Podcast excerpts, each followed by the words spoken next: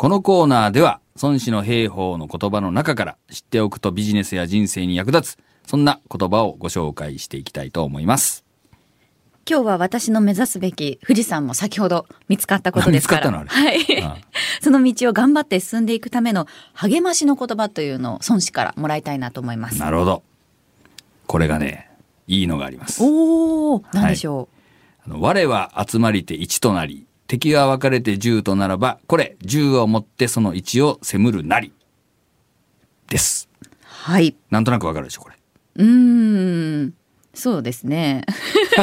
分かってないっていあう。ーこれね、敵とこう対峙した時ええに、こっちは一点集中で1になったと。で、敵がですね、あの、10になったっていうのは、こう10個に分割されたというと、どうなるかっていうと、10分の1の敵を格好撃破していけるようになるっていうことなんですね。だからあくまでもこちらは集中して敵を分散させていくっていう教えなんですよ。ええこれをですね、まあ富士山で言うと、やっぱりその、集まりって1になるっていうことですね。まあ一点集中でこう行くっていうことです。だから、まあさっきの話で言うと、ベイスターズに絞ろうって決めたのに、こう野球に詳しいアナウンサーさんがいるみたいな話になったら、別のチームからオファーが来てするわけよ。ライオンズさんとかね。そうそうそうそう。やっぱりね、文化放送といえばライオンズみたいな感じでね。じゃあライオンズのイベントも出てくれって言った時に、行きたいじゃん。えっと、来たとかなりますよね。そこを、いやいやって、私はね、と、ベイスターズなんですと 言って、こう、分散させないようにしなきゃいけないという教えなんです。なるほど。はい。何でもかんでも手を出しちゃダメだよっていうこと手を出していったら今度は結局野球に行くね、が好きなアナウンサーみたいな。それだと。徳光さんかみたいな。みたいな、こう、わわかる？こう。そういう戦いに行くと、敵がまた結局増えていくことになります。野球が好きなアナウンサーさんなんか、まあ、さ探しはいるでしょ。いいっぱいいます。そうでしょいっぱいいます。ええだけど、ベイスターズに絞っているから、独自なのに、ついついある程度やっちゃうと、こう色気が出ちゃってね、はい広げちゃうんですよ。これはビジネスでも全部そうです。最初はせっかく絞ってたのに、うんちょっとうまくいくと、いろいろ手出していくみたいな。それで潰れていく会社結構あるでしょ。そうですね。なんかね、やっぱりあの、一時選択と集中なんて言われましたけれどもいろいろね、こう手を出して、ちょっとやっぱある程度成功していくと、いろんな話が持ち込まれてきたりとかはいするんで、なんかやれちゃうような気がするんですよね。うんそこでフォーカスが、こう、ね、緩んでしまって、うんえーまあ、ありきたりな会社になるっていうこと。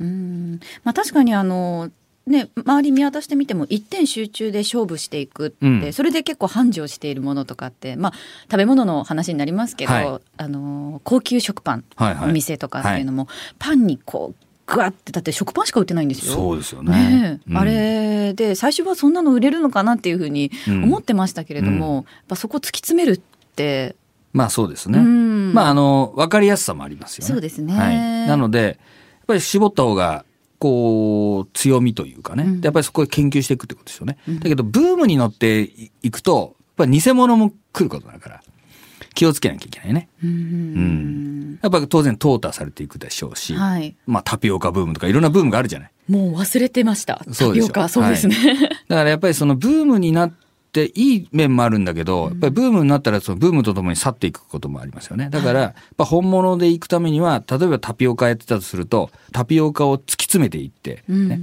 本物のタピオカはここしかやっぱり味わえないみたいなのを作っていかないと、結局淘汰されていくことになりますね。だあの、食パンもそうなんです。食パン専門で行ったのはいいと。で、当たったんで、類似のお店が増えてきたと。はいだから一大ブームを巻き起こしたと。うんそこまではいいんだけど、そこで緩んでしまうと良くなくて、やはり、やっぱりそうは言ってもあそこの食パンが一番だよねって言われるところにこう絞っていくっていうかね。うんまあ、そこをやりきれるかどうかっていうことになりますね。そうですね、うんやっぱり独自領域を見つけるだけではなくて、うんどんどんまあ当たり前ですけどねちょっとうまくいき突出した時は問題ないんですよ。さっきみたいにこう別の領域についつい色気を出してしまって手出したりとか、はいうまくいくとなったら競合が入ってきてですね、あの、独自領域じゃなくなるわけ。真似されちゃうじゃない。だってあの人が成功してるんだったら私も同じ風にやろうっていう方は絶対真似してやっちゃおうみたいな人が出てくるじゃない。ええそういう時に負けないようにするためにはやっぱりそう本物でなければいけませんよね。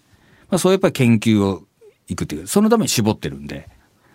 はないる。ほどそうそう。だからそこが、これもビジネスでも同じだし、あの、個人で考えても同じですね。やっぱりこれから人生100年時代になっていくってことになると、やっぱり今お勤めの会社が定年になった後、やっぱりお俺は何だよ、私はな何者なの？みたいな時に、やっぱり独自領域というか、これが強いとか、うん。こういうことをやってる人間ですよって、パッと言える方がいいわけなんですよ。はい。まあそれを作っていくためには、まあありきたりなみんながやってることをみみんなと同じようにやってたんじゃ、もう結局それは言えないわけなんで、まずその独自領域を極めていくっていうことですね。まあ会社を離れても、まあ、肩書きじゃないですけどキャッチフレーズというか、自分のね何か持つっていうのは大事なことですよね。やっぱ過去の実績っていうのはね、積み重なっていくものなので、はい。やはり、あの、会社にお勤めであれば、お勤めのうちからですね、やっぱそういったことをきちんと積み重ねていくとか、例えば、まあ今は副業兼業もあるんだけど、別にお金がなくたって、もらわなくてもね、うん。例えばブログでも何でもいいんだけど、まあそういう情報発信を10年、20年積み重ねておいて、おけばですね、やっぱりいざ独立したり、フリーになったりした時にはですね、いや、10年前からやってます、20年前からやってますっていうことが言えるわけですよね。まあその時のやっぱりテーマがある程度絞られてた方が、はい日記みたいなのをあいくら上げてたって、後で見たってね、ふーんってことになるじゃん。なるそうんねあれやっぱりテーマを絞って、まあそういうことをやっておられるといいと思いますね。今夜も勉強になりました、はいありがとうございました。